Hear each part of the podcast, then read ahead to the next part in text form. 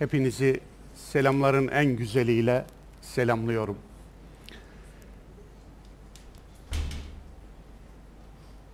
Esselamu Aleyküm. Ohio gozaimasu. Zao en. Rojbaş. Parilui. Good morning. Guten Morgen. Bonjour. Buongiorno. Dobro jutro. Selamet pagi. Dünyanın neresinde insanlar birbirlerini nasıl selamlıyorlarsa öyle selamlıyorum. Çünkü selam İslam'ın parolası. Selam barışın parolası. İslam ilahi bir barış projesi. Evrensel bir barış projesi. Ve İslam iyi insan projesi. İşte bu projenin ne olduğunu, nasıl olduğunu, nasıl hedefler taşıdığını görmek için buradayız, öğrenmek için buradayız. Siretül Kur'an derslerinin ikincisinde beraberiz. Siretül Kur'an, Kur'an'ın hayat yolculuğu. Kitaplar yürümez, kitapların hayatına dokunduğu insanlar yürür. Kitaplar insanlarla yürür. Dolayısıyla kitaplarla, kitapların yürüttüğü insanlarla beraber bir yolculuk yapacağız. Ve özellikle Kur'an'ın ilk muhatabı olan Allah Resulü'nün şahsında Kur'an'ın hayatın içinde nasıl yürüdüğünü, 23 yıllık yolculuğunu beraberce burada görmeye çalışacağız. Bugün Siretül Kur'an ana başlığımızın alt başlığı giriş derslerinin ilki olan coğrafya. Yani Arap Yarımadası ve iklim ve ilk insanlar. Coğrafya deyince aklımıza ne gelmeli sorusundan önce bu dersin içerisinde cevaplamayı düşündüğüm sorulardan bir demet burada. Jeolojik evrim üzerinden tabiat Kur'an'ı nasıl okudur? Coğrafya ve iklim insanı nasıl şekillendirir? Arap Yarımadası bilinmeden Arap, Arap'ın ahlakı, müşriklerin Kur'an'a tavrı, Bedevi, Bedevi'nin tavrı bilinebilir mi? Coğrafya bilinmeden Kur'an ve siyer bilinebilir mi? Çöl, su, zemzem, serap, deve, hurma neyi ifade eder? İlk insanlarla ilk ev Kabe arasında nasıl bir alaka olabilir gibi sorulara İnşallah bu derste cevaplar arayacağız. Önce Coğrafya Arap Yarımadası isimli bu ilk giriş dersimizde bir serlevha ayetimiz var. Ve fil ardı ayatul lil muqinin ve fi enfusikum efela tubsirun. Allah'ın yeryüzünde ayetleri vardır. Ayetler vardır yeryüzünde. Kim içindir bu ayetler? Lil mukinin. İkna olacaklar. Gönlü yatışacaklar. Akleden kalbini kullananlar için yeryüzünde ayetler vardır. Ve fi enfusikum kendinizde de ayetler vardır hala görmeyecek misiniz? Dolayısıyla yeryüzünde ayetler varmış. Yeryüzündeki ayetleri okumak için yeryüzüne dönmek lazım. Yeryüzü ayetlerini Kur'an'dan okuyamazsınız. Yeryüzü ayetlerini yeryüzünden okuyacağız. Onun için Kur'an'ın parçalarına sadece ayetler değil, kainatın parçalarına da ayetler diyor Kur'an. Gök ayet, yer ayet, güneş ayet, ay ayet, gece ayet, gündüz ayet, insan ayet, hayvan ayet, su ayet, toprak ayet. Aklınıza gelen her şey ayet. Ve aslında Kur'an ayetleri tabiat ayetlerini gösteren birer parmak. Parmak ayı gösterirken parmağa bakan yanlış yere bakar. Aya bakan doğru yere bakar. Ve Ankebut suresinin 20. ayeti. Kul siru fil ard. Fenzuru keyfe bede'el halk. De ki gezin, dolaşın yeryüzünü ve yaratılış nasıl başlamış inceleyin. Nazara incelemek için bakmak demek. Dolayısıyla bu ayet bir emir. Gezin, dolaşın yeryüzünü.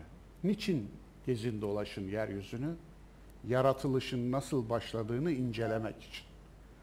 Bu ayete aslında biyolog ayeti de denilebilir belki. Eğer fiziki yaratışı incelemek için bakacaksanız fizikçi ayeti de denilebilir. Eğer kainatı, astrofiziği inceleyecekseniz o zaman astronomi ayeti de denir. Astrofizik ayeti de denir. Eğer kimyasal yaratılışın başlangıcını inceleyecekseniz kimyacı ayeti de denir. Eğer varlığın dili olan, varlığın kodu olan matematiği inceleyecekseniz matematikçi ayeti de denir. Eğer tüm toplumların davranış tarzını inceleyecekseniz sosyolog ayeti de denir. Dolayısıyla bu ayet bir emir veriyor. Gezin dolaşın yeryüzünü, yaratılış nasıl başlamış inceleyin. Peki Kur'an'ın bu emrini Müslümanlar yerine getiriyor mu sizce? Şu anda baktığımızda yoksa bu emri kim yerine getiriyor, kim tutuyor diye bir soru bırakayım akleden kalbinizin ortasına ve geçeyim. Bakın bu da bir örnek. Dinleyelim.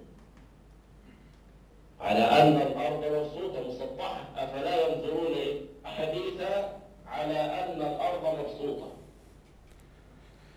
Yeryüzü düzdür diyor مسطحة أفلا ينظرون إلى الإبل كيف ve ayet okuyor. وإلى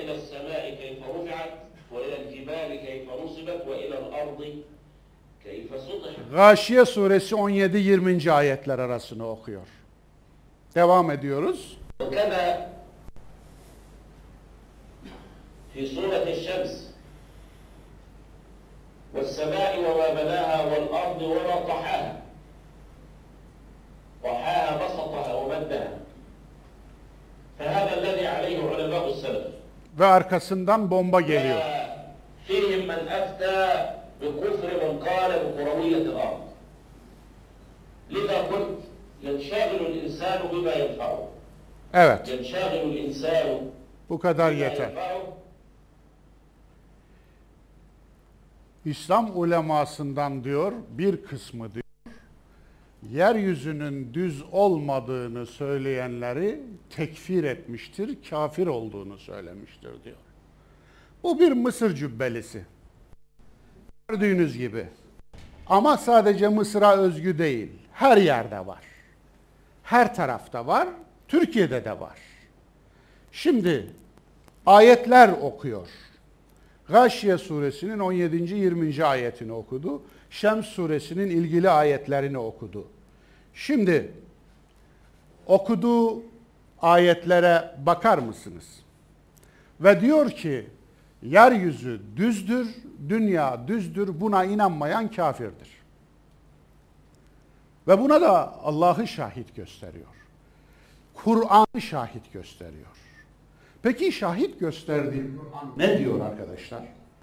Yani Kur'an'ı yanlışına ve yamuğuna bayrak yapmanın nasıl bir tehlike ve tehdit içerdiğini ve bununla nasıl tarihimizde kanlar döküldüğünü, canlar yakıldığının en tipik örneğini ve tipik bir uydurulmuş dinci kafasını size ifade ve izah etmek istiyorum.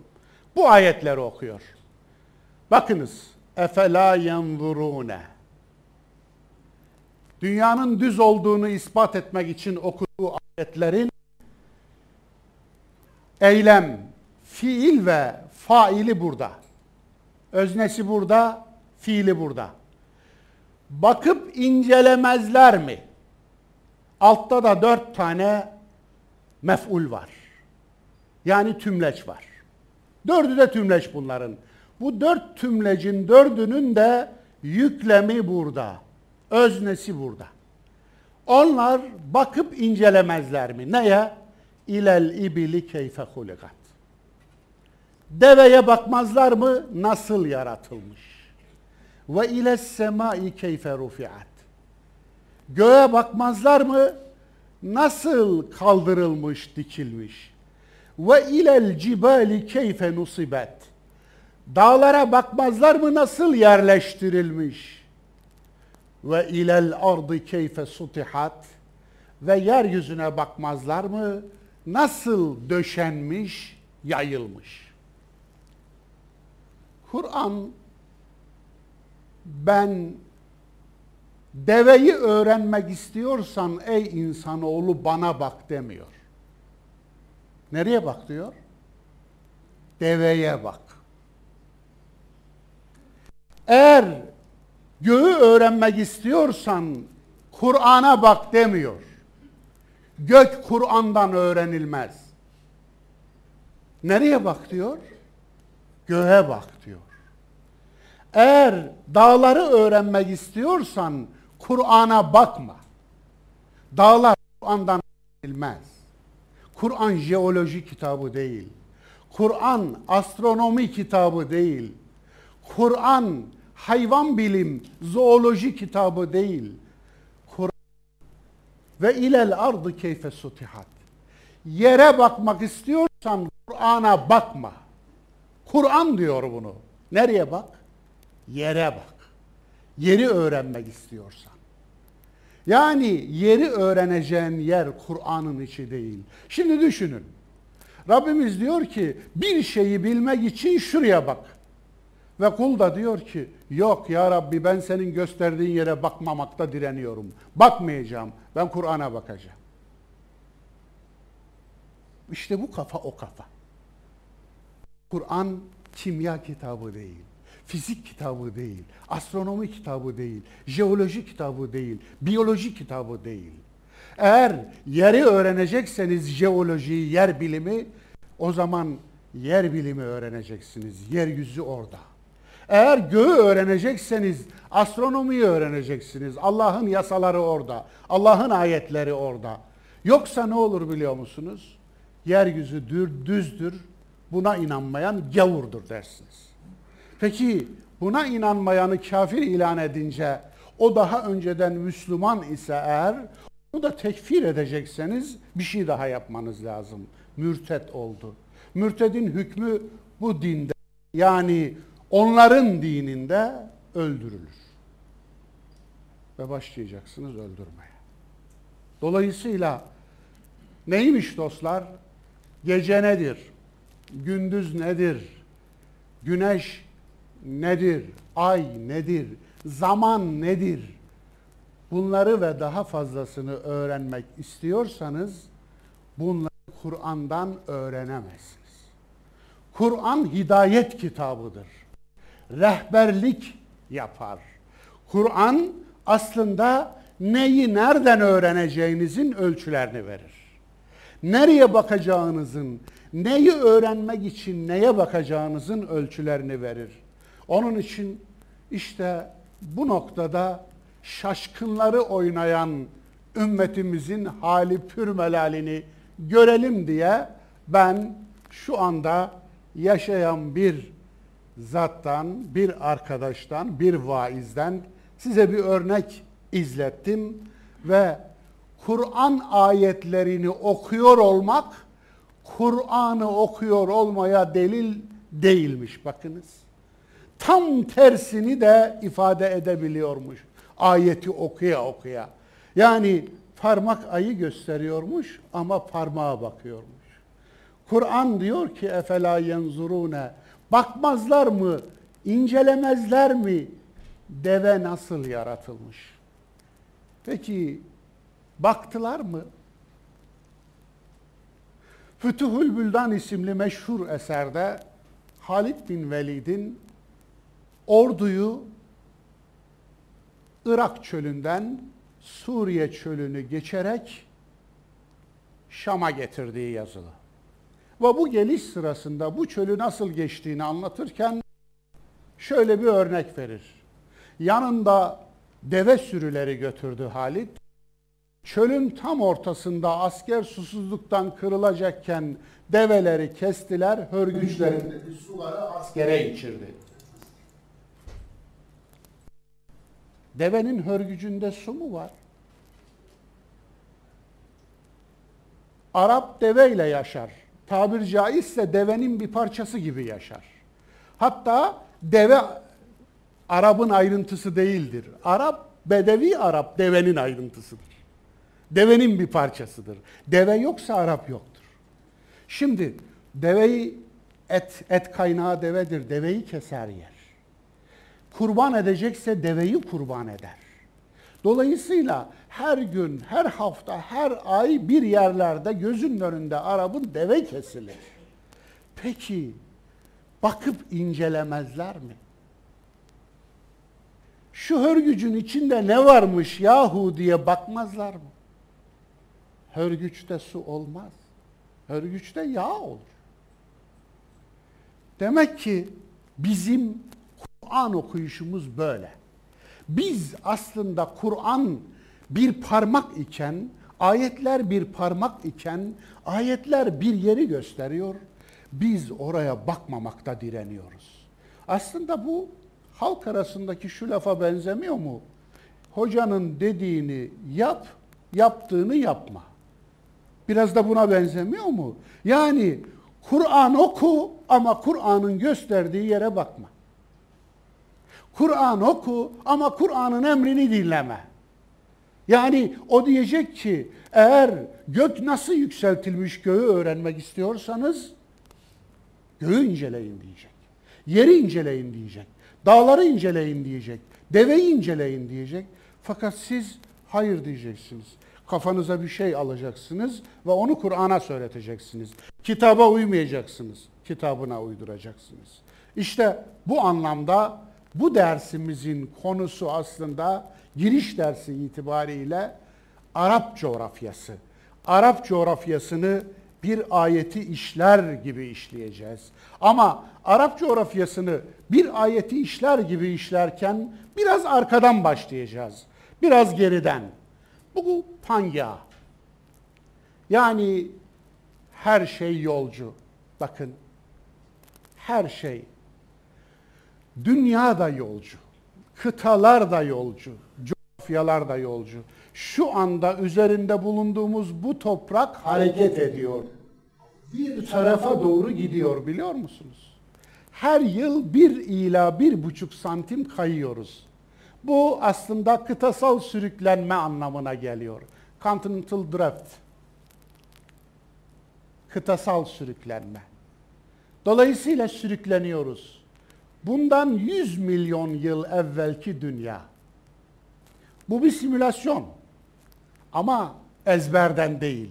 Kıtaların hareket etme hızından yola çıkarak yapılmış bir simülasyon.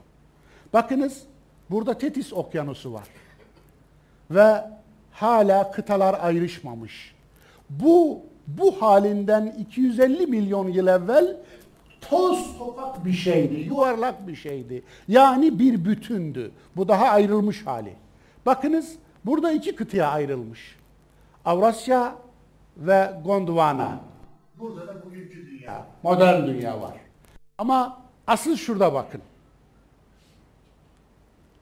Bu 100 milyon yıl önce Evet. 100 milyon yıl önceki dünyamızda Türkiye'yi bulan var mı? Bakınız. Kuzey Anadolu fay hattının aşağısı, altı. Yalova, Sakarya, Fay hattının aşağısı bu. Şu. Şu gösterdiğim yer Anadolu. Ama kuzey. Şurası da şu anda bulunduğumuz yer buraya denk geliyor. Bakınız. Okyanusun içinde. Burası okyanus. Tetis okyanus. 100 milyon yıl önce. Burada.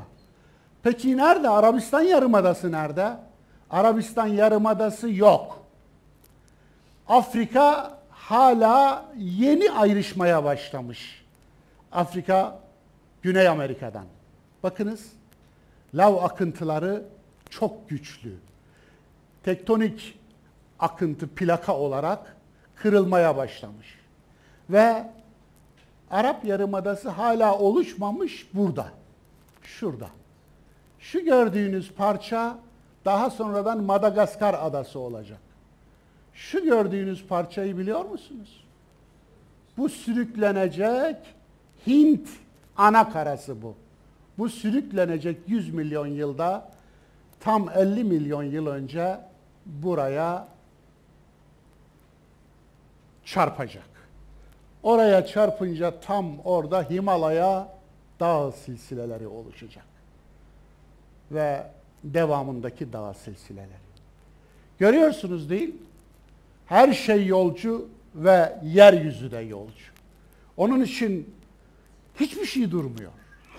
Ve bu gördüğünüz olay, bu gördüğünüz harita beş kez oldu biliyor musunuz?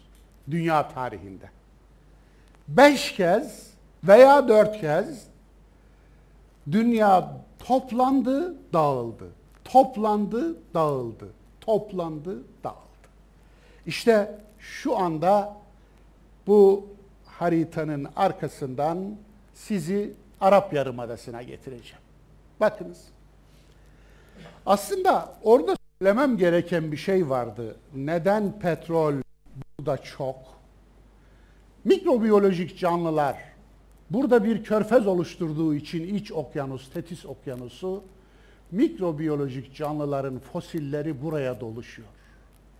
Ve burada rezervuarlar oluşturuyor. Yani yeraltı ceplerine sıkışıyor ve işte bugün onları araçlarımızda petrol diye yakıyoruz. Ve size Kur'an coğrafyasının doğduğu yer, Kur'an'ın doğduğu yer, Mekke. Görüyor musunuz? Arap plakası nasıl oluşuyor? Şu gördüğünüz fay hattı. Kırık. Tam bir sütlü nuriye dilimi gibi. Baklava diyeceğim de pek baklavaya benzemiyor. Ben e, baklavada yiyemediğim için sütlü Nuriye diyeyim ben buna. Dolayısıyla gördüğünüz gibi Mekke burası. Kur'an'ın doğum yeri. Taif, Allah Resulü'nün kovulduğu, taşlandığı yer. Bakınız, şu vadiyi görüyor musunuz? Coğrafya bilmek ne getirir? Şurada bir vadi var. Bakınız böyle geliyor. Tarihte Mekke, Kabe 60 kere yıkıldı sellerden. Bakınız oraya not aldım. Kabe'yi yıkan sel nereden, nereden gelir? Hiç düşündünüz mü? Öyle bir sel gelecek ki Kabe'yi yıkacak. Hem de defalarca. Bu Siretül Kur'an tarihini ilgilendiren bir şey.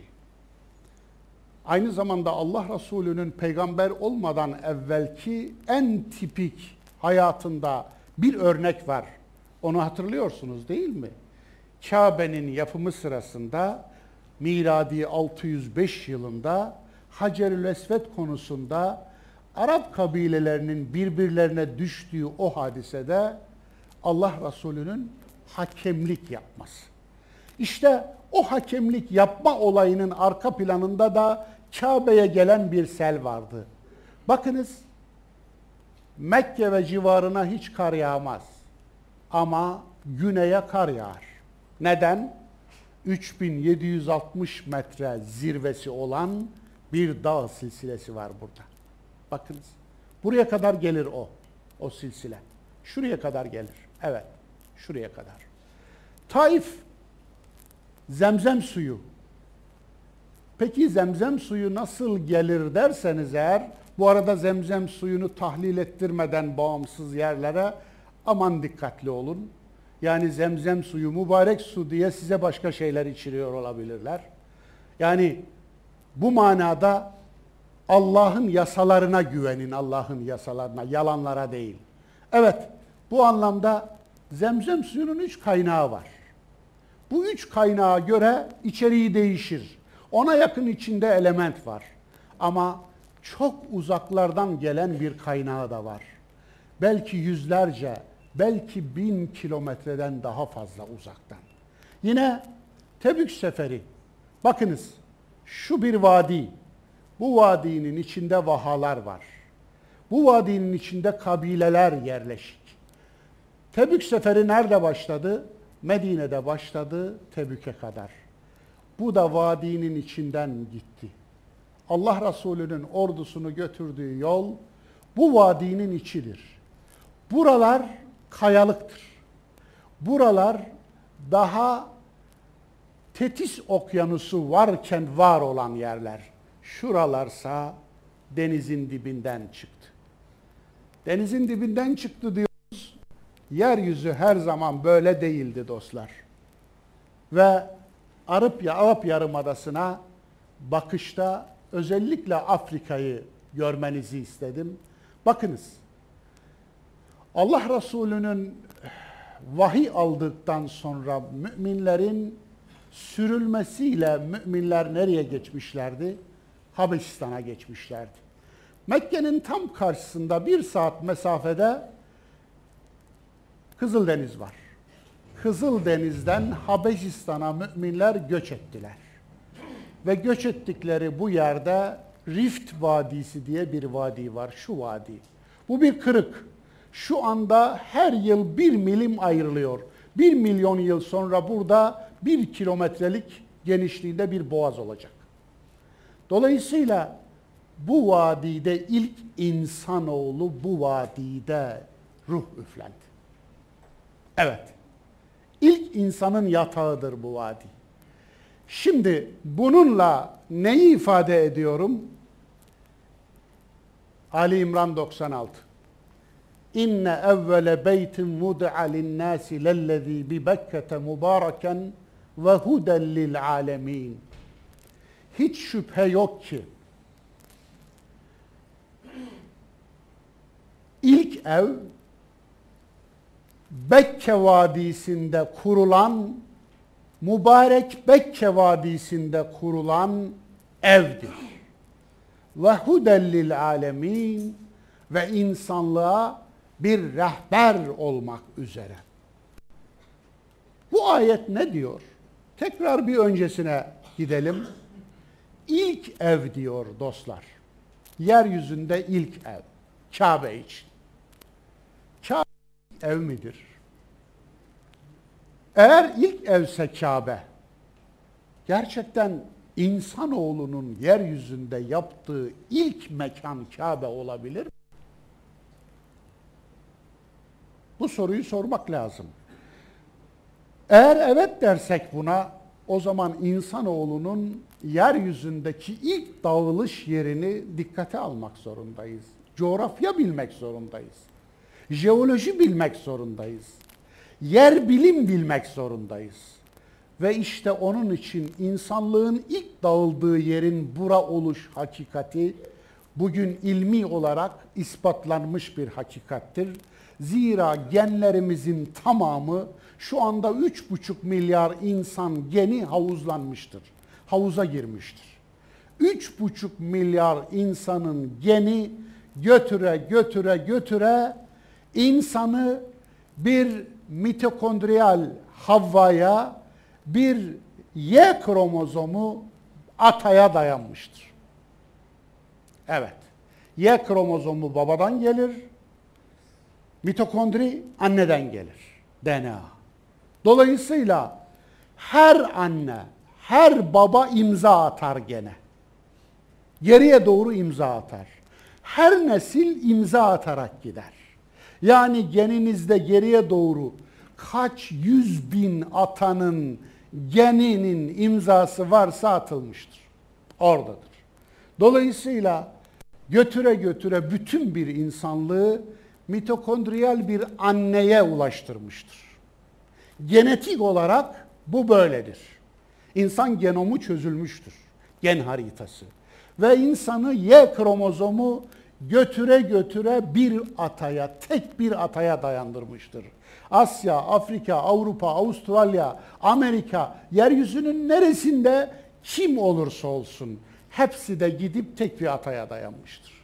İşte bu noktada biz şu soruyu soruyoruz. Kabe nasıl ilk ev olur? Eğer insanoğlu buradan yayılmışsa ki öyledir, Rift Vadisi'nden yayılmışsa alın buradan bu, burası. Buradan burası. Gördüğünüz gibi. Dolayısıyla ha yakınlaştırabilirmişim. Evet, gördüğünüz gibi değerli dostlar. Evet, buradan burası.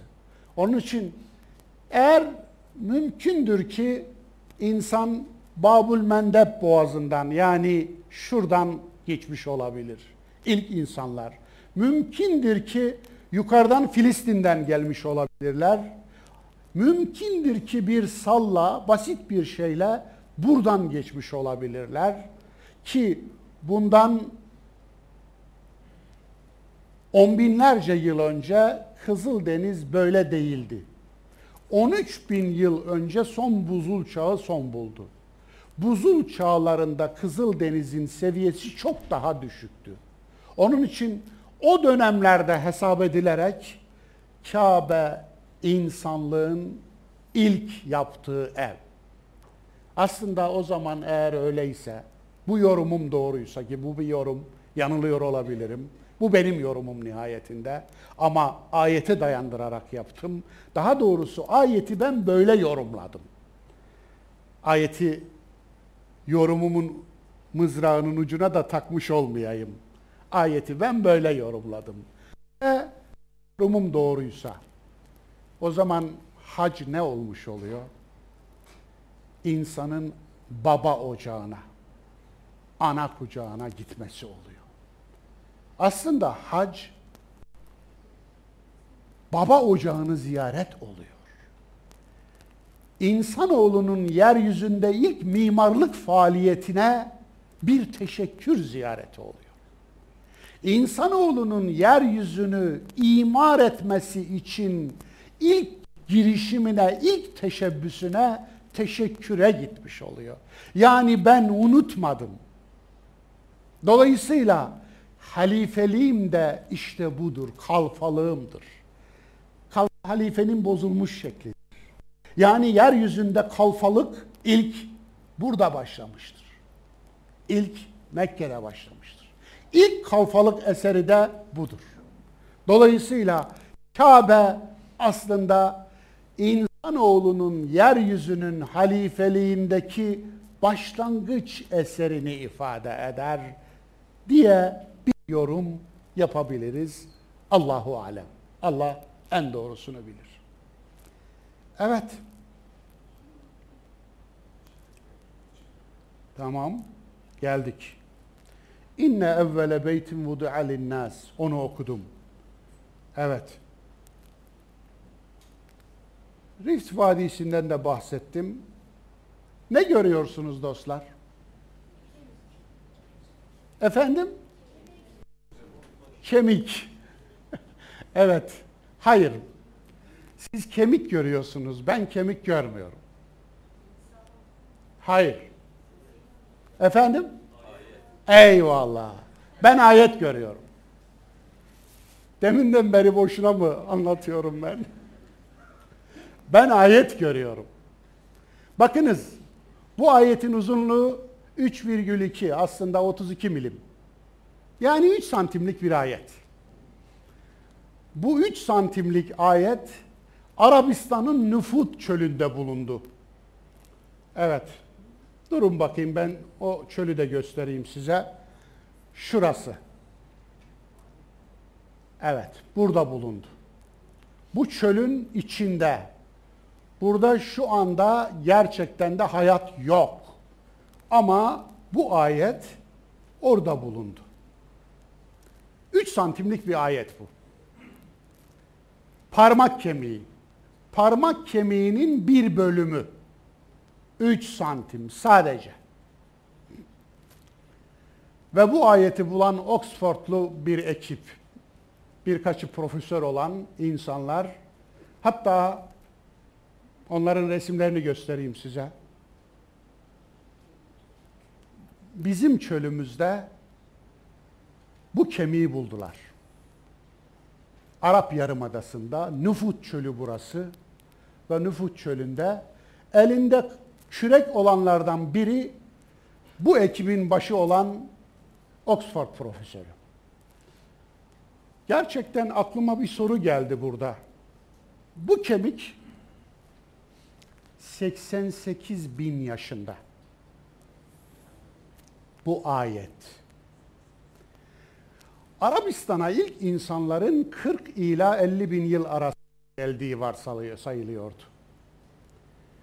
Şu anda bu kemik yeni bulundu. Bu ayet yeni bulundu. Bu ayet bulunduktan sonra tüm bildiklerimizi revize ettik. İnsanoğlunun Arap Yarımadası'na ilk gelişi 38 bin, 40 bin yıl daha geriye alındı. Daha neler çıkar bilmiyoruz ama bu bir ayet. Çölün altında 88 bin yıl bir kemik nasıl yaşar? Kim yaşatır? Allah ayetlerini hep arştan indirmez. Bazen de arzdan çıkarır. Ve işte bilgi taşıyor bize. Asıl merak ettiğim şu.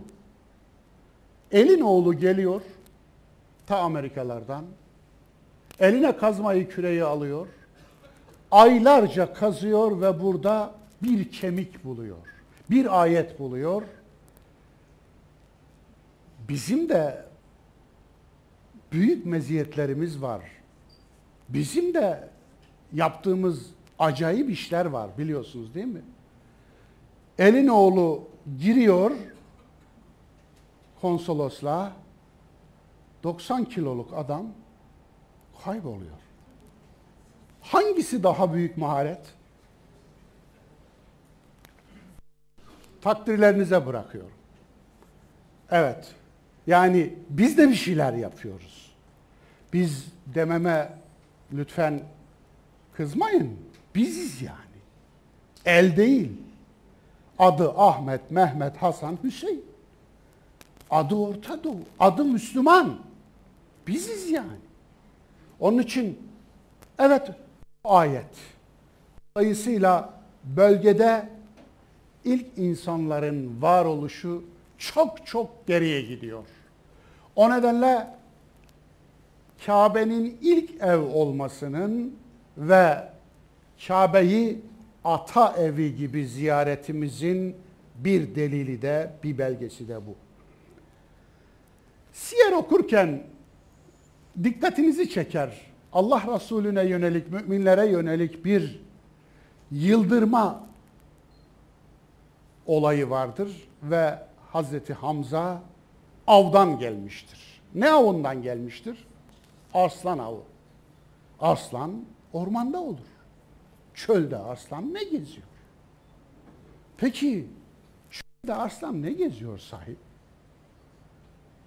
Yani oralar çöl. Gerçekten de çöl. Kelimenin tam anlamıyla çöl. Çöl dedikse her yeri çöl değil. Yani hacılara gitmesi yasak. Ama inanır mısınız? Kabe'ye arabayla bir saatlik mesafede bu manzara desem.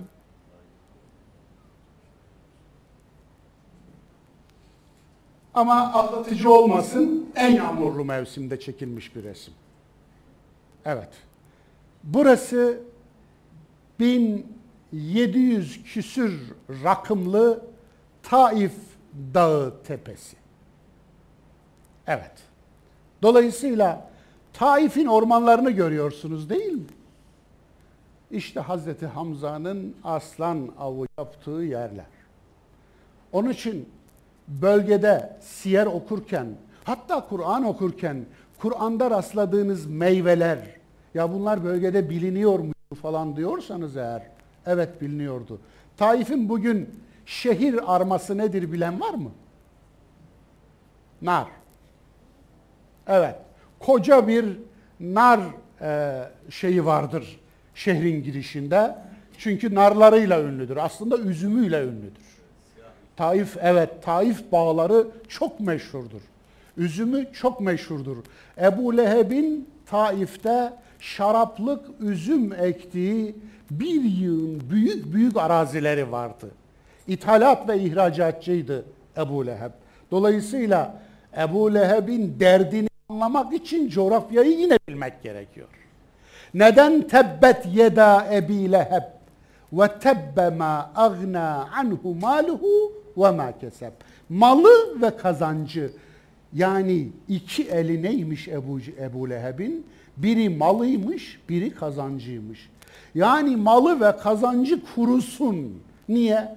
Ebu Leheb'i ben bana kulluk etsin diye yarattım ama o gitti egosuna kulluk etti. O gitti Allah'lığı Allah'tan başkalarına yakıştırdı. Dolayısıyla Ebu Leheb'imin iki eli kurusun da geri bana kulluk etsin. Malı ve kazancı kurusun. Dolayısıyla görüyorsunuz bölgeyi bilmeden, coğrafyayı bilmeden, jeolojiyi bilmeden birçok Kur'ani olayı anlamak mümkün değil. Siyer'deki olayı anlamak mümkün değil. Tebük seferini anlamanız için coğrafyayı bilmeniz lazım. Hayber Savaşı'nı anlamanız için Hayber'in yerleşim yerini bilmeniz lazım. Bölgedeki Necran'ı anlamanız için Necran'ın yerleşim yerini bilmeniz lazım. Yani yani Uhdud, ah, ashabı Uhdud var ya, ateş ashabı, hendek ashabı. İşte onu bilmeniz için mutlaka coğrafyayı bilmeniz lazım. Dolayısıyla coğrafyayı bilmek, jeolojiyi bilmek Kur'an'ın bir parçasıdır bu anlamda. Kur'an'ı anlamanın ve çölü bilmek, bedeviyi bilmek. Evet, Arap insanı köken olarak çöl insanı. Yani bedevi, badiye insanı. Ve hatta şunu söyleyeyim, İbraniler de tamamıyla Çer bedevilerdir. Yani İsrail oğullarının ataları olan İbraniler göçer bedevilerdir. Ve bu manada çöl insanını Kur'an nasıl tanımlar? Çöl insanından Kur'an bir manada şikayetçi. Bakınız, cahiliye ehli, çöl insanından, bedeviden Kur'an söz ederken en tipik örneği olarak cahiliye ehli oluşunu dile getiriyor. Cahiliye ehli. Kur'an'da dört yerde geçiyor cahiliye kelimesi. Hükmül cahiliye. İkincisi teberrücül cahiliye. Üçüncüsü cahiliye taassubu. Cahiliye efendim radikalizmi mi diyelim biz ona bilmiyorum. Dolayısıyla dört yerde geçen cahiliye ifadesi aslında bir bilmezlik durumu değil dostlar. Hani cehalet biz cahil deyince bilmeyen adam kastediyoruz ya. Cahiliye bir bilmezlik durumu değil. Bilmemeyi tercih etme durumu. Bilmemeyi bile isteye tercih ediyor. Öğrenmeyen adam demektir. Öğrenmeye kapalı adam demektir. Cahiliye budur. Öğrenmeye kapalı adam. Yani aslında bildiklerinin hepsini hakikatin dibi zanneden, mahza hakikat zanneden ama onun yerine hiçbir şeyi sorgulamayan, hiçbir şeyi yeniden öğrenmeyen, dahası vazgeçmeyen de değil mi? Ben bazen öğreniyorum, eski fikrimden vazgeçiyorum. Ve bunun içinde şükür secdesi yaptığım dönemler oluyor. Şükür secdesi yaptığım anlar oluyor. Niye? Yıllar yılı doğrusunu o bilmişim. Ama araştırmışım ki öyle değilmiş. Öğreniyorum. Öğrendiğim için Allah'a şükrediyorum. Aslında büyük bir beladır biliyor musunuz öğrenememek? İnsan öğrenmekle mutlu oluyorsa bundan dolayı Allah'a özel şükür borçludur. Fikirlerinin efendisi olan öğrenir ve atar. Yanlışı atar. Fikirlerinin kölesi olan öğrenemez, yanlışını da atamaz. Atalarının dini onun için işte atalarının dinidir. Yani müşriklerin sıkıntısı neydi? Cahiliyenin sıkıntısı neydi? Öğrenememekti. Vahiy onlara açık olun, sorgulayın, bildiklerinizi sorgulayın. İhdine sıratal mustakim. Bizi dost doğru yola yönelt duasını öğretiyordu. Niye? Namazda bile bizi dost doğru yola yönelt diyorsunuz. Çünkü dost doğru yolda öğre olma garantiniz yok. Bu garantiyi sürdürme garantiniz yok. Dost doğru yolda bu anda olabilirsiniz, bir rekat sonra yamulabilirsiniz. Onun için her an sorgulayın demektir bu aslında. İşte cahiliye ehli bir numaralı tespiti Kur'an'ın çöl insanı hakkında. El-a'rabu eşeddu kufran. Bedeviler küfürde en şiddetli olanlardır. Ve nifakan, nifakta, münafıklıkta da en şiddetlidirler. Ve ecderu ella ya'lemu Evet, hudude ma enzelallahu ala rasul. Evet. Allah'ın Resulüne indirdiği hudutları, hadleri çiğnemede de en diptedirler. Niye böyle diyor? Hakkı örtmede, küfürde en dipte ve uçtadırlar diyor. İkiyüzlülükte en dipte ve uçtadırlar diyor. Sınır tanımazlıkta en dipte ve uçtadırlar diyor. Tevbe suresinin 97. ayeti bu mazeretçidirler diyor Tevbe suresinin 90. ayeti. Yani cahiliye insanı yani bedevi mazeretçidir.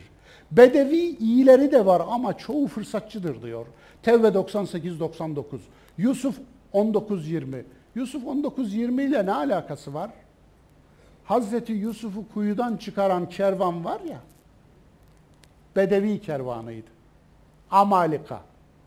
Amalika Bedevi Araplara o gün Hazreti Yusuf döneminde verilen isimdi diye siz anlayın. Ne demişlerdi bulduklarında? Götürür satarız, üç beş kuruş eder. Derdi bu.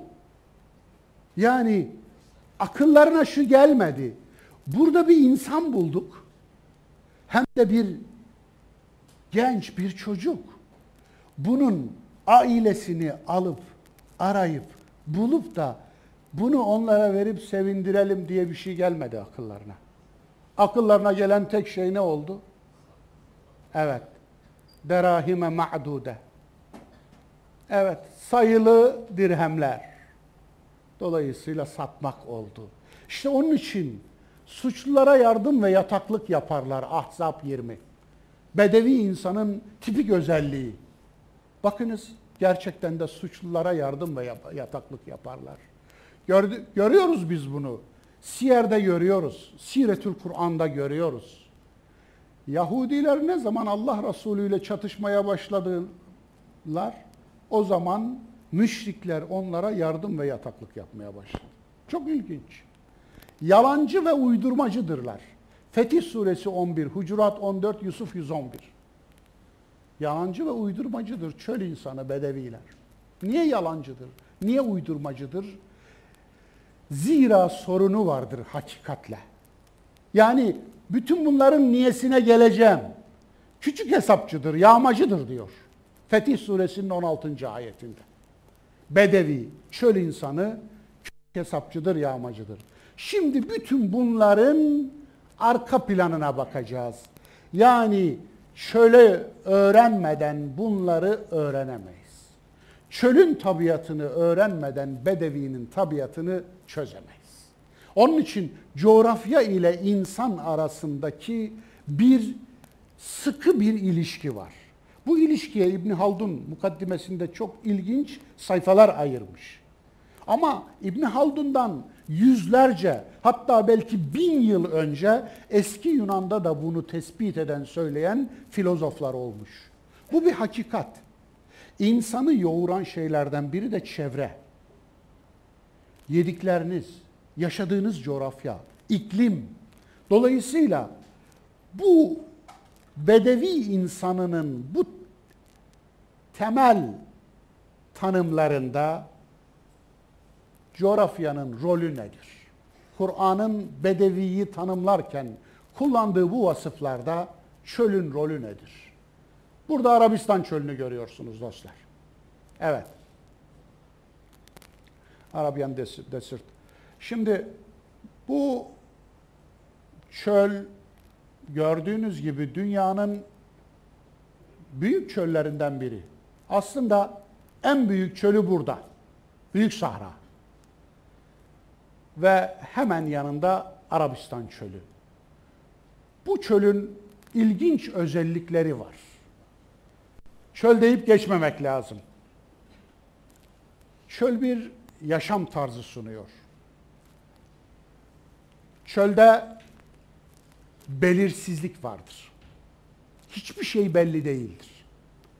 Hiçbir şey göründüğü gibi değildir. Her an bir tehlike çıkabilir kumun altından. Bir zehirli yılan veya bir zehirli kertenkele veya bir zehirli böcek. Her an çıkabilir.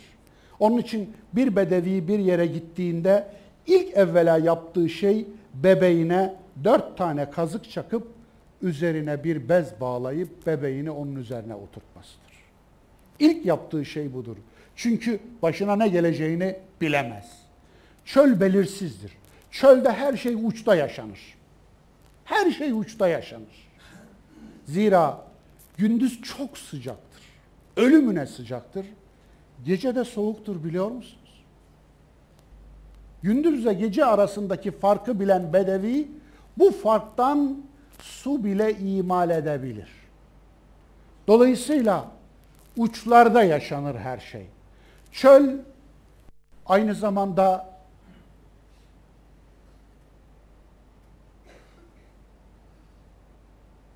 korkunç bir ölüm yatağıdır. Neden? Kur'an'ın kullandığı hidayet ve dalalet kelimeleri var ya, hidayet yolu bulmaktır dalalet yolu kaybetmektir.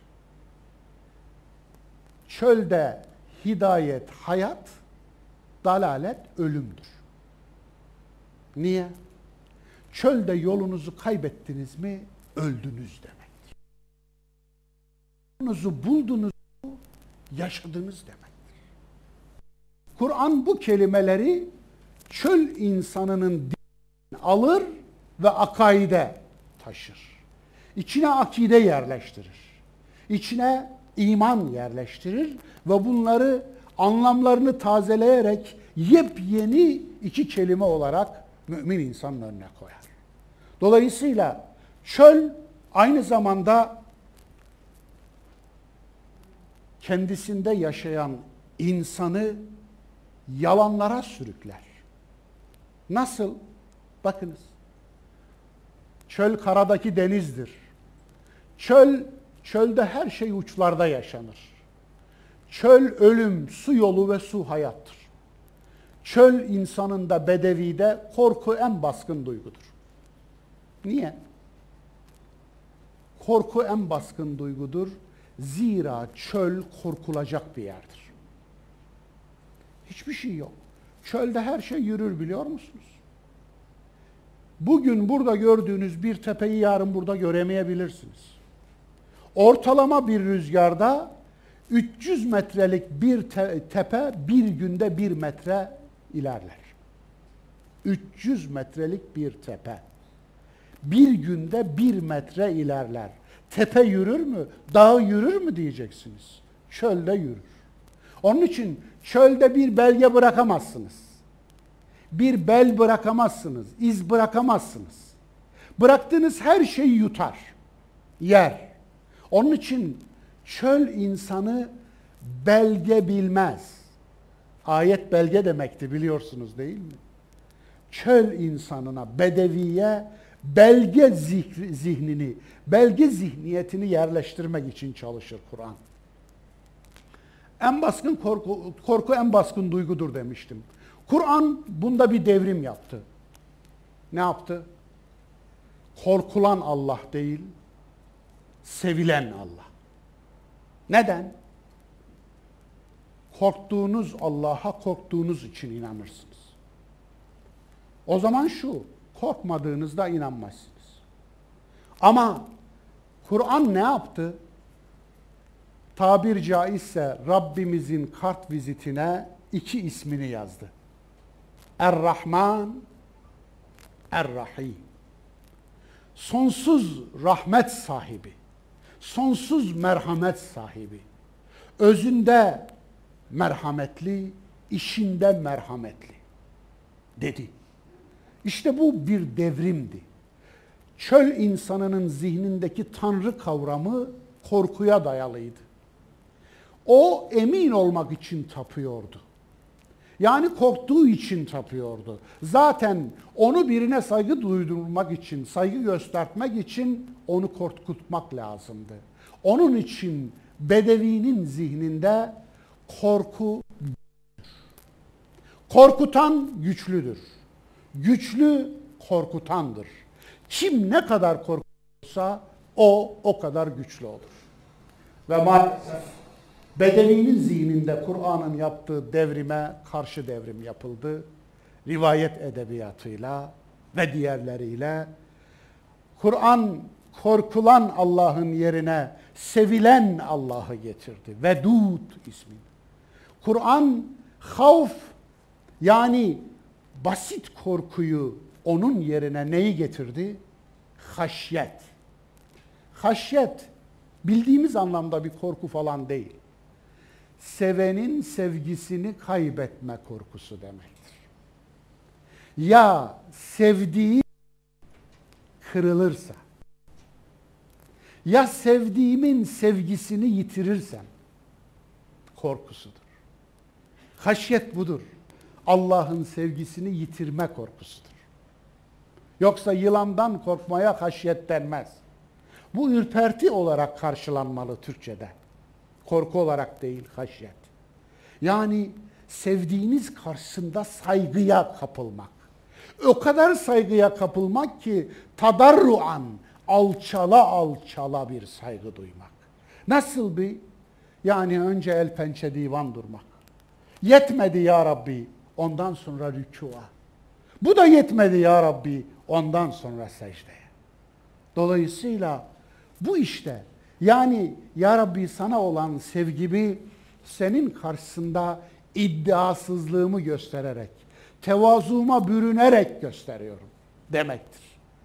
Evet dediğim gibi Kur'an çöl insanının korkuya tapan tabiatına bir müdahalede bulundu ve ona dedi ki Allah sevilen bir Allah'tır.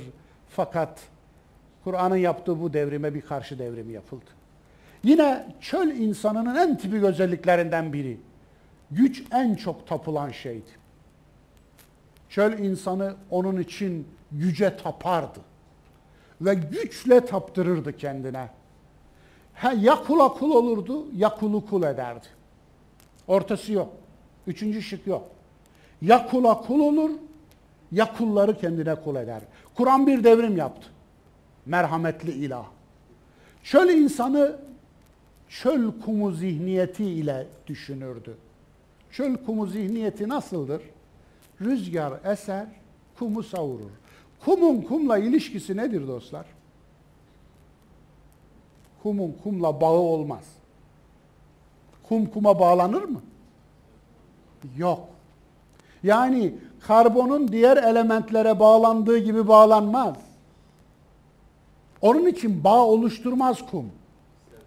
Serbesttir. Aynen. Serbesttir, bağımsızdır. Onun içinde yasası yoktur. Çöl insanı da bedevide tıpkı kumlar gibi düşünür. Nedir? Sebep sonuç ilişkisi yoktur çöl insanının kafasında. Sebep sonuç ilişkisi kurmaz. Onun için devenin hörgücünün içinde ne var ona bakmamıştır. Sebep sonuç ilişkisi kurmaz. Sebep sonuç ilişkisi kurmadığı içindir ki hidayette değildir. Şirk bunun için şirkin içinde yüzmektedir. Peki Kur'an devrim yaptı. Nasıl bir devrim yaptı? Rüzgarla bulut arasındaki ilişkiyi gösterdi. Bulutları rüzgarın sürüklediğini gösterdi. Yağmurla bulut arasındaki ilişkiyi gösterdi. Yağmurun habercisi olan rüzgara atıf yaptı, buluta atıf yaptı. Yağmurla bulut arasındaki ilişkiyi gösterdi. Yine toprak arasındaki ilişkiyi gösterdi. Hatırlayın ayetleri. Kuruduktan sonra yeryüzünü, toprağı yeniden canlandıran. Evet. Yine topraktaki yeniden yeşillenme ile canlılıkla yağmur arasındaki ilişkiyi gösterdi. Bu sebep sonuç ilişkisinin Kur'ani meşhur bir örneğidir dostlar. Ve birçok olayda bunu gösterir Kur'an. Şunu yaparsanız şöyle olur der. Le in şekertum le ezidennek. Eğer şükrederseniz artırırım. Yani şükür sebep artırmaz sonuç. Bu sebep sonuç arasında ilişki kurun diyor. Evet. Daha ne diyor?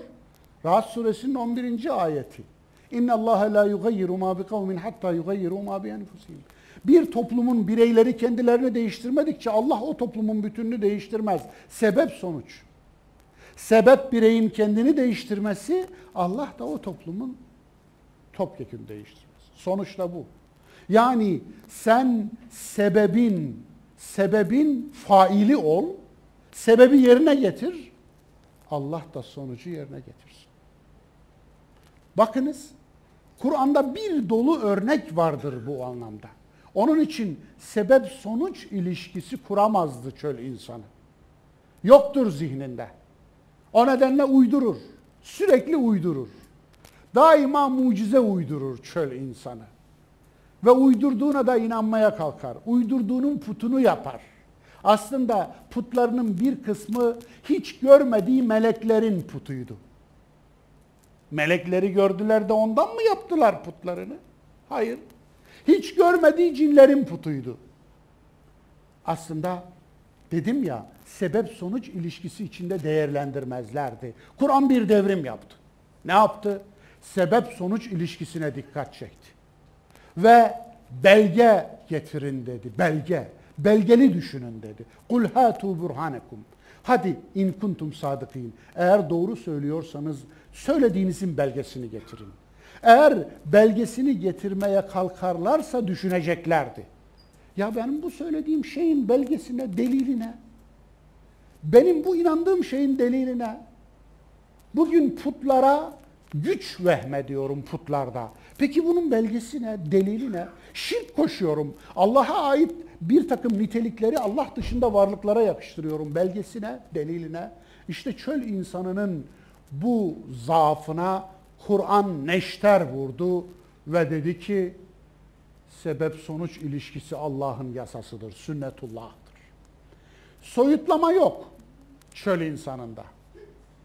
Aslında şöyle geriden baktığınızda çölde iyi soyutlar insan çünkü eşya yok. Renklilik yok. Tek düze bir hayat. Şöyle yatınca da sonsuz yıldızlı bir otele dönüşüyor. E çöl insanı iyi düşünür falan diye düşünüyorsunuz. Hayır. Değil. Yani put yemek böyle bir şey zaten. Soyutlama yok. Yani putunu öpecek. İlle de öpecek. Protezini öpecek. Olmaz öpmezse. Kıl bulup öpecek. Protez bulup öpecek. Hırka bulup öpecek. Saç kılı bulup öpecek. İlle de öpecek bedevi. Öpmezse olmaz. Tanrısını öpmezse olmaz. Öpmediği Tanrı'ya inanmayan bir bedevi var. Onun için soyutlama yeteneğinde bir devrim yaptı Kur'an. Ne yaptı? Aşkın Allah.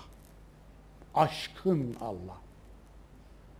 Ve lem yekun lehu kufuven ahad. Hiçbir şeye benzemez. Leyse kemislihi şey. Hiçbir şeye benzemez. Hiçbir şey onun eşi, dengi, benzeri olamaz. Kur'an bunun üzerinde durdu. Soyutla dedi, soyutla. Soyutlamayı öğren. Yani ille inanman için tutman, koklaman, öpmen gerekmiyor. Tanrı olmaz için. Zaten tuttuğun zaman, kokladığın zaman, öptüğün zaman tapamaman lazım. Tanrı olamaz o. Dedi. Bir devrim yaptı. Ama Kur'an'ın devrimine ne yaptık? Bir karşı devrimle devirdik. Ve yine öptüğümüz tanrılar icat ettik. Öptüğümüz fetişler icat ettik. Öptüğümüz kutsallar ilan ettik. Maalesef Kur'an'ın devrimini yeniden tersine çevirdik. Yine Bedevi'nin bir başka özelliği de neydi? Yamuk gerçeklik algısı.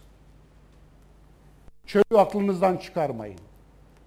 Çölde Bedevi yürür, kervanla yürür. Yürürken susar. Çünkü çölde su yok. En değerli şey su. Suyun damlası değerli. Ve susayınca serap görür. Nedir serap? Aslında serap çöldeki bu hava akımının insan beyninde suya benzeyen o şeklini su gördüm zannetmez. Dolayısıyla su gördüm zannederek atlar ona ama elini uzattığında Kur'an'da da bu konuda ayet var ya eline seraftan başka bir şey gelmez. Nedir bu? Gerçeklik algısını yitirmiştir. Bazen de ne olurmuş biliyor musunuz? Gerçek su görürmüş, onu serap zannedermiş. Aldana, aldana, aldana yalancı çoban hikayesini biliyorsunuz değil mi? O kadar çok aldanıyor ki, o kadar seraba su zannediyor ki gerçek suyu gördüğü de, de serap zannediyor artık. Artık inanmamaya başlıyor. Aklınıza birileri geliyor değil mi? Bugüne taşıyorsunuz değil mi? Onun için Bedevi'nin gerçeklik algısı yamuluyor. Yamulunca ne oluyor? Efendim işte orada devrim yapıyor Kur'an. Kur'an diyor ki hakikat diye bir şey var. Hakka tap. Hakka tap. Biz Allah'a Cenab-ı Hak diyoruz değil mi? O Cenab lafını atın.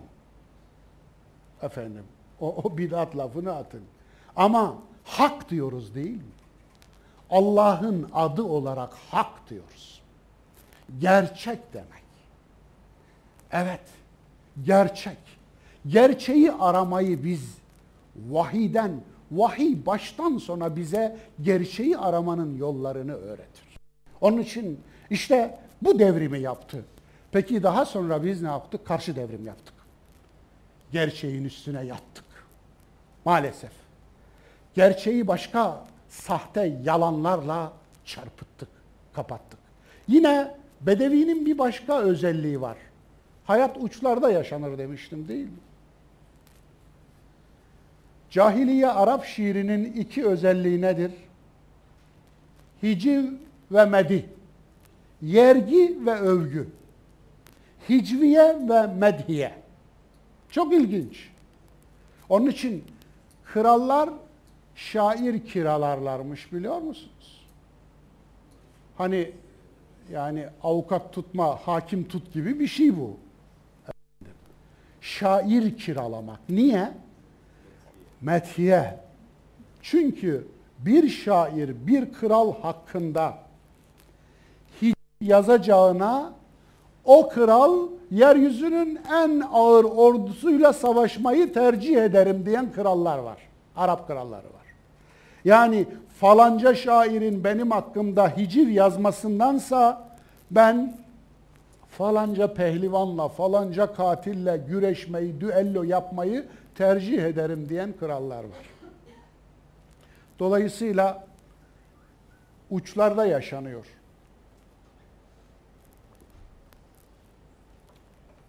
Günümüzde öyle değil mi? Yani yaşadığımız coğrafyada, bu coğrafyada duygularımız hep uçlarda değil mi? Sevdik mi ölümüne seviyoruz. Sevmedik mi de ölümüne nefret ediyoruz. Öldüresiye nefret ediyoruz. Bu değil mi uçlarda aslında? Hala hala aslında Kur'an adam edememiş desem yanlış demiş olur muyum? Bakın dengeye çağıramamış, dengeye getirememiş. Hala bedevi zihni düşünüyoruz. Onun için bu coğrafyada öyledir. Duygularımız hep uçlardadır. Sevdik mi hatasını görmeyiz, yerdik mi de sevabını görmeyiz. Niye böyle? Bedevi zihniyeti de ondan. Kur'an devrim yaptı, dengeye çağırdı. Dengeye çağırdı. Niye? Ümmeten ve satan. Dengeli bir ümmet olmamızı öngördü. Bunu istedi bizden ama olmadı. Evet, çölle çöl insanı arasındaki ilişkileri kısaca izah etmeye çalıştım. Burada da gördüğünüz gibi deve kervanı. Çok ilginçtir. Sistem aslında değerli dostlar, bakınız birerli kol sistemi. Askerlik yapanlar bilirler. Ama bu sistem 7 milyon yıllık biliyor musunuz? Primatlardan itibaren gelir bu sistem. En önde alfa erkek vardır. Onun gittiği yerden gidilir. Onun bastığı yere basılır. Hiç kimse o izden sapmaz. Peki o ölüme gidiyorsa arkadakiler de ölüme giderler. Van'da yaşanan koyun felaketini hatırlıyorsunuz değil mi? En öndeki koyun uçurumdan atlayınca arkadakiler de sanki talimat şimdi alfa koyun atlayınca yani koyunların şeyhi atlayınca arkadakiler de hep beraber atlamışlar. Gördüğünüz gibi. Dolayısıyla efela yenzurune ilel ibli keyfe hulikat. Aslında devenin yaratılışına bakmamızı isteyen Kur'an bize yaratılışa bakmamızı söylüyor demektir. Yaratılış. Ankebut 20 de öyle söylüyordu. Her şeyin yaratılışına. Neden? Çünkü yaratılış sebeptir. O yaratılışın bir sebep olarak görüp doğru okursanız bu davranış o yaratılışın neresinde? Bu davranışla yaratılış arasındaki sebep sonuç ilişkisi nedir diye sorarsınız. Fıtratı o zaman merak edersiniz. Devenin bir fıtratı var, insanın bir fıtratı var, toprağın bir fıtratı var, yerin göğün bir fıtratı var, suyun bir fıtratı var. Fıtratını çözerseniz onu doğru yerde kullanırsınız. Demirin fıtratını öğrenen, demirin kaç derecede eriyeceğini, nasıl çelik olacağını, içine neyi, hangi alaşımı katarsak hangi neye dönüşeceğini daha iyi bilir değil. Metalürji aslında bu ilim değil mi? Onun için bir şeyin fıtratını bildiğinizde o şeyi tam kapasite kullanabilirsiniz. İşte aslında bu. Deve ve hurma. Deve demiştim aslında bedevinin bir parçası değil. Bedevi devenin bir parçası. Arasında simbiyotik bir ilişki var. Nedir? Simbiyotik ilişki biliyorsunuz ikisinin de karşılıklı birbirine bağımlı olduğu ilişki. Arap devesiz yapamaz bedevi. Deve de bedevisiz yapamaz aslında. Devenin bölgeye 5000 yıl önce geldiği düşünülüyor. Afrika'dan geldiği düşünülüyor. Ama ilginç bir hayvan. Ayakları kuma batmayacak şekilde gelişmiş. Dudakları dikenli bitkilerden, selem, akasya gillerden bir selem ağacı vardır çölde. Mekke Medine arasında eğer karayoluyla gitmişseniz şöyle başınızı döndürdüğünüzde gördüğünüz dikenli, üstten yapraklı çünkü altı keçiler yemiştir, develer yemiştir. Bitkiler selem ağacıdır. Onu, o ağacın dikenleri sağlam 8 santim 10 santim vardır ve Arap öteden beri o dikenleri kürdan olarak kullanır. Ama o dikeni açtığında altından kırmızımsı bir sıvı akar. O sıvı Arap Yarımadası'nda müthiş bir ticari meta idi. Birçok özelliği var o sıvının. Boyama özelliğinden şifa özelliğine varana kadar. İşte onun yapraklarını yemek için dudakları en uygun hayvandır. Kirpiklerini gördünüz mü devenin? Çölde fırtına estiğinde çöl kumuna hiçbir şey dayanamaz. Hiçbir şey. Biliyorsunuz Ad kavminin helaki bir fırtına, bir çöl fırtınasıyla olmuştu. Ad kavmi ki orada aslında coğrafyayı efendim izah etme sadedinde bilmiyorum gelebilir miyiz? Evet. Şu bölgede yaşıyordu. Hadramevt. Bakınız şu bölge. Ad kavmi. Efendim İrem bağları buradaydı. Yeryüzünün en ünlü bağları. Cennet gibi bir arazi. Fakat Rubul Hali çölünden gelen kumlar burayı cehenneme çevirdi. Ve burada helak oldular. Burası Yemen, Sebe Melikesi'nin ülkesi. Biliyorsunuz değil mi Kur'an'da Kur'an'da Sebe suresinin geçtiği, surenin atıf yaptığı bölge aslında. Burası Necran, Ashab-ı Uhdud'un ateş hendeklerinde yakıldığı yer. Yani aslında bu coğrafyayı iyi bilmek lazım. Zira Kur'an coğrafyası büyük oranda buradan oluşuyor. Burası Filistin gördüğünüz gibi. Ve burası Sina Yarımadası. Hz. Musa'nın vahyi aldığı yer. Burası Hz. İsa'nın vahyi aldığı yer. Allah Resulü buraya kadar geldi. Mute buradaydı, tam şurada. Ürdün'ün sınırına çok yakın bir bölgede, şurada. Dolayısıyla bu bölgeyi bilmeden Siyer'i bilemezsiniz. Onun için bir çöl rüzgarıyla gitmişti. Çöl her zaman çöl müydü? Değildi. Çöl her zaman çöl değildi. Bazen yem yeşil oldu. Büyük Sahra'da yapılan çalışmalarda 5500 yıl evvel çöl olduğunu göstermiştir Büyük Sahra'nın. 5500 yıl öncesine kadar Büyük Sahra ormanlarla dolu bir araziymiş. Dünyanın en büyük çölüdür bakınız. Ve bu benim koleksiyonumdan. Bakınız. Biz bunu Sadık Bey dostumla beraber gittiğimiz Fas'ta ki Atlas Dağları'nın zirvesine kadar çıkmıştım orada. Afrika kıtasının iki zirvesi vardır. Biri Kilimanjaro, biri de Atlas Dağları. 100 milyon ile 600 milyon yıl arasındaki canlı deniz fosilleridir. Bu büyük Sahra çölünden çıkmıştır bunlar. Bunların hepsi çölde bulunmuştur. Bu o çölde bulunan mineraller ki şu zemzemin içinde en çok bulunan minerallerden bakınız burada e, olanlar var.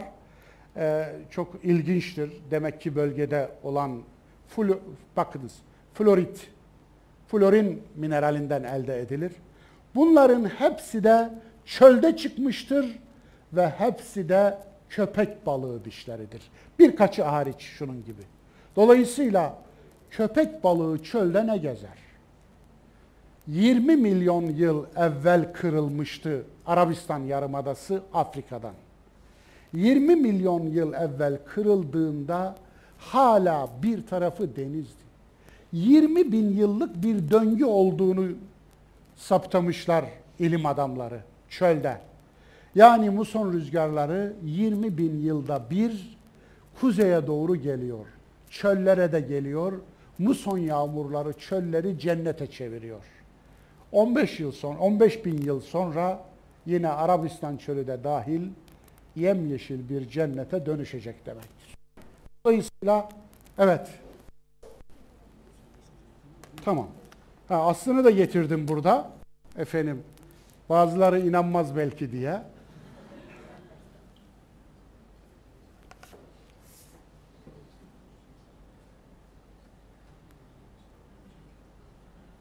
Hurma. Evet. Çölün efendisi.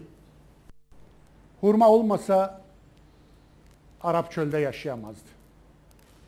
Hurma öyle bir ağaç, öyle bir ilginç ağaç ki insana benziyor. Diğer ağaçların başını kesince ağaç ölmez. Hurmanın başını kesince hurma ölür. Hurma beyni yiyen var mı aranızda?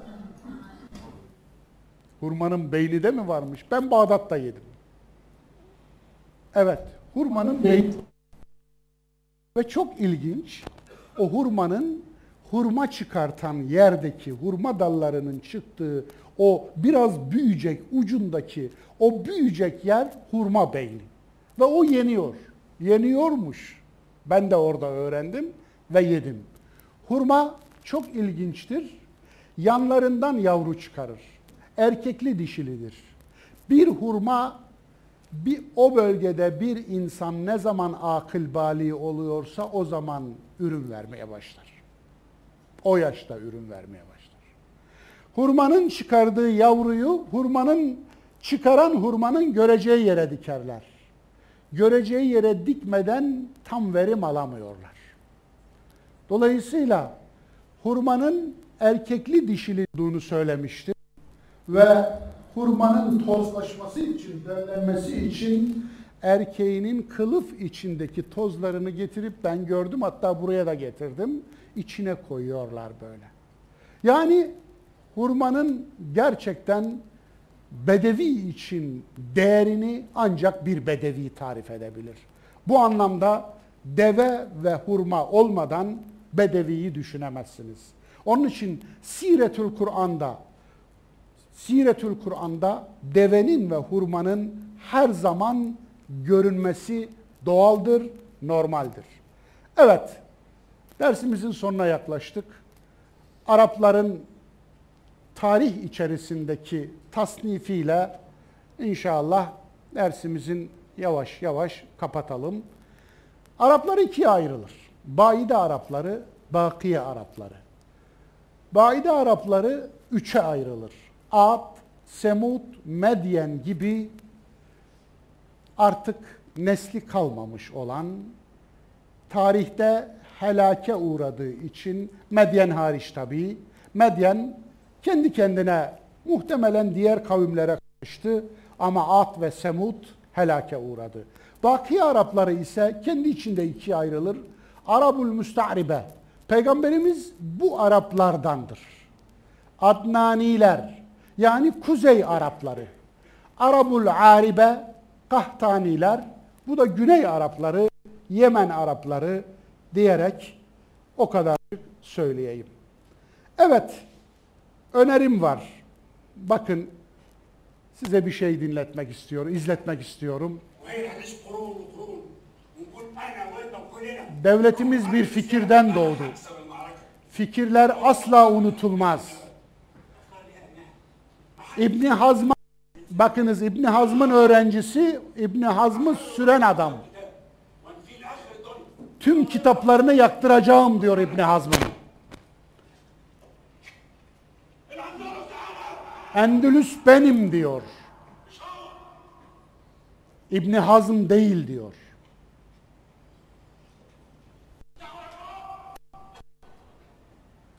Evet. Şehriyad'ı buyur edin diyor. İbni Hazm'ı gönderin, Şehriyad'ı buyur edin. Yani İbni Hazm'ı sürgüne gönderen adamdır bu. Bu adamın kim olduğunu hiç duydunuz mu? Yok. Ben de duymadım. İbni Hazm'ın hayatını ezbere anlatırım size. Ama bu adamı duymadım. Bu adam İbni Hazm'ın kitaplarını yaktıran, kendini sürgüne gönderen, onun adını yok edeceğim, sileceğim diyen adam. Adını kimse bilmiyor şimdi.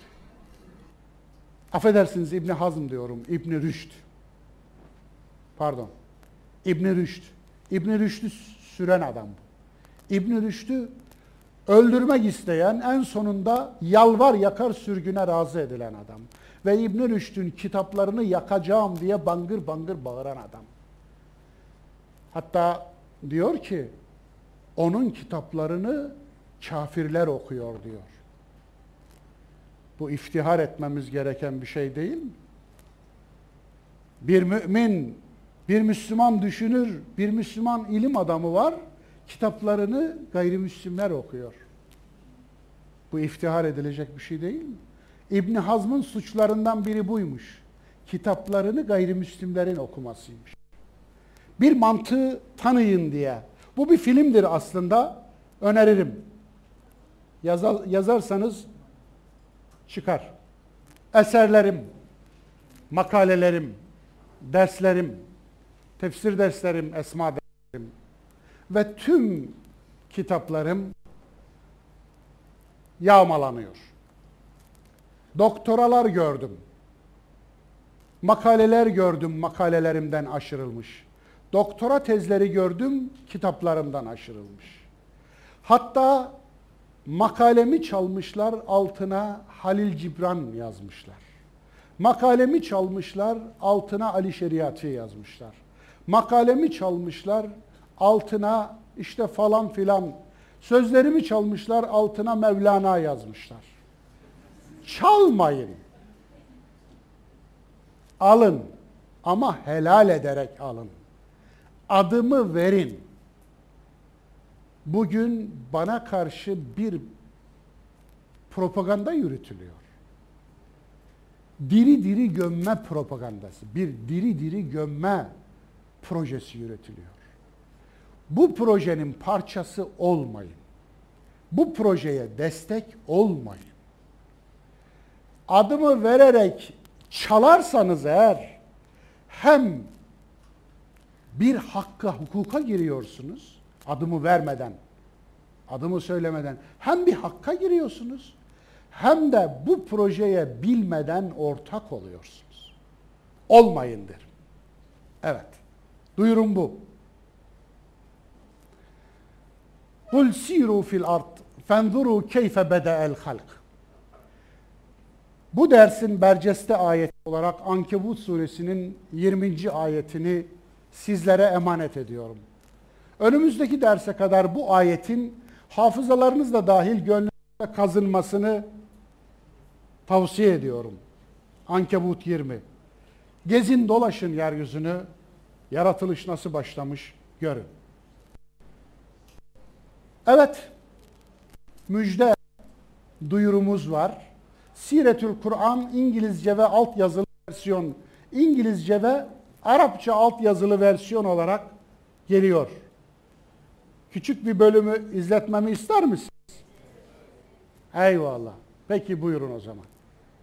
Arap dil felsefesinde bir kelimenin kökenine en yakın olan anlam o kelimenin kök anlamına en yakın anlamdır. Silm, barış anlamı en kök anlamdır. Eğer kelimenin harf sayısı ne kadar artarsa kök anlamdan o kadar türevleşir, uzaklaşır. Selamet ikinci anlamıdır kurtuluş. Teslimiyet daha öte anlamıdır. Üçüncü anlam. Dolayısıyla İslam küresel bir barış projesidir. Ve bu proje Allah'ın projesidir. Teşekkürüm var. Bu organizasyonda gönüllü olarak yer alan herkese, tüm kadroya teşekkür ediyorum. Gerçekten koskoca bir ekip hizmet veriyor. Gönüllüler var bu hizmet veren arkadaşların içinde. Onlara huzurunuzda teşekkür ediyorum.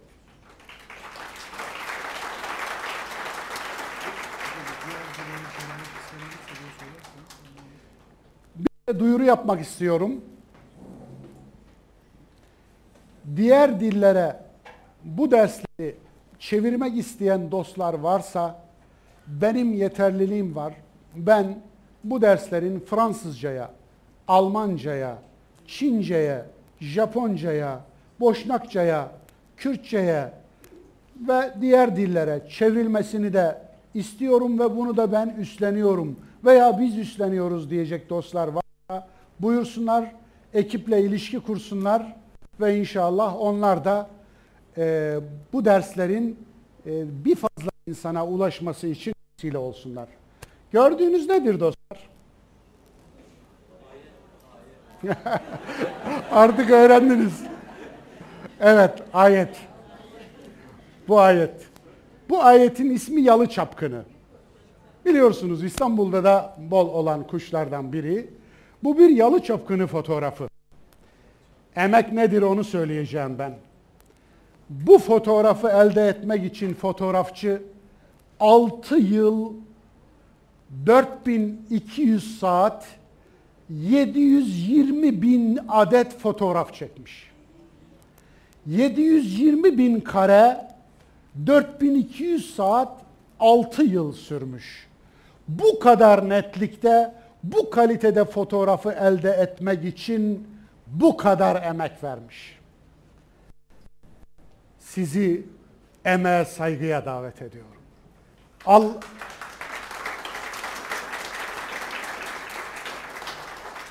Allah deyince aklıma emek geliyor.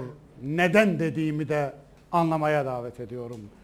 Emek verenlere de saygıya davet ediyorum. Lütfen emeği yüceltin. Emeğin yücel, yücelmediği yerde torpille baş edemezsiniz. Faizle baş edemezsiniz. Rantçılıkla baş edemezsiniz. Beleşçilikle baş edemezsiniz.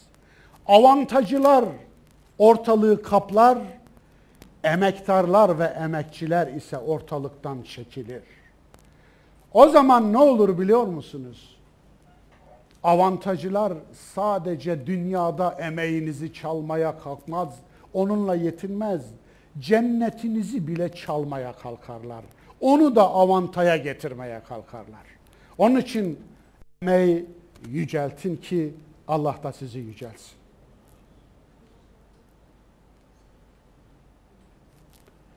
Ders takipçilerinin dikkatine. Bu sunum not alacak kardeşlerimiz için şimdi itibaren ekranda dönecektir. Bir filmin kest bölümü gibi. Onun için rahat rahat ışıkları da yaksın arkadaşlarımız arka ışıkları.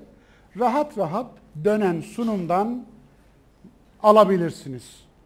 Hepinize beni dinlediğiniz için teşekkür ediyorum.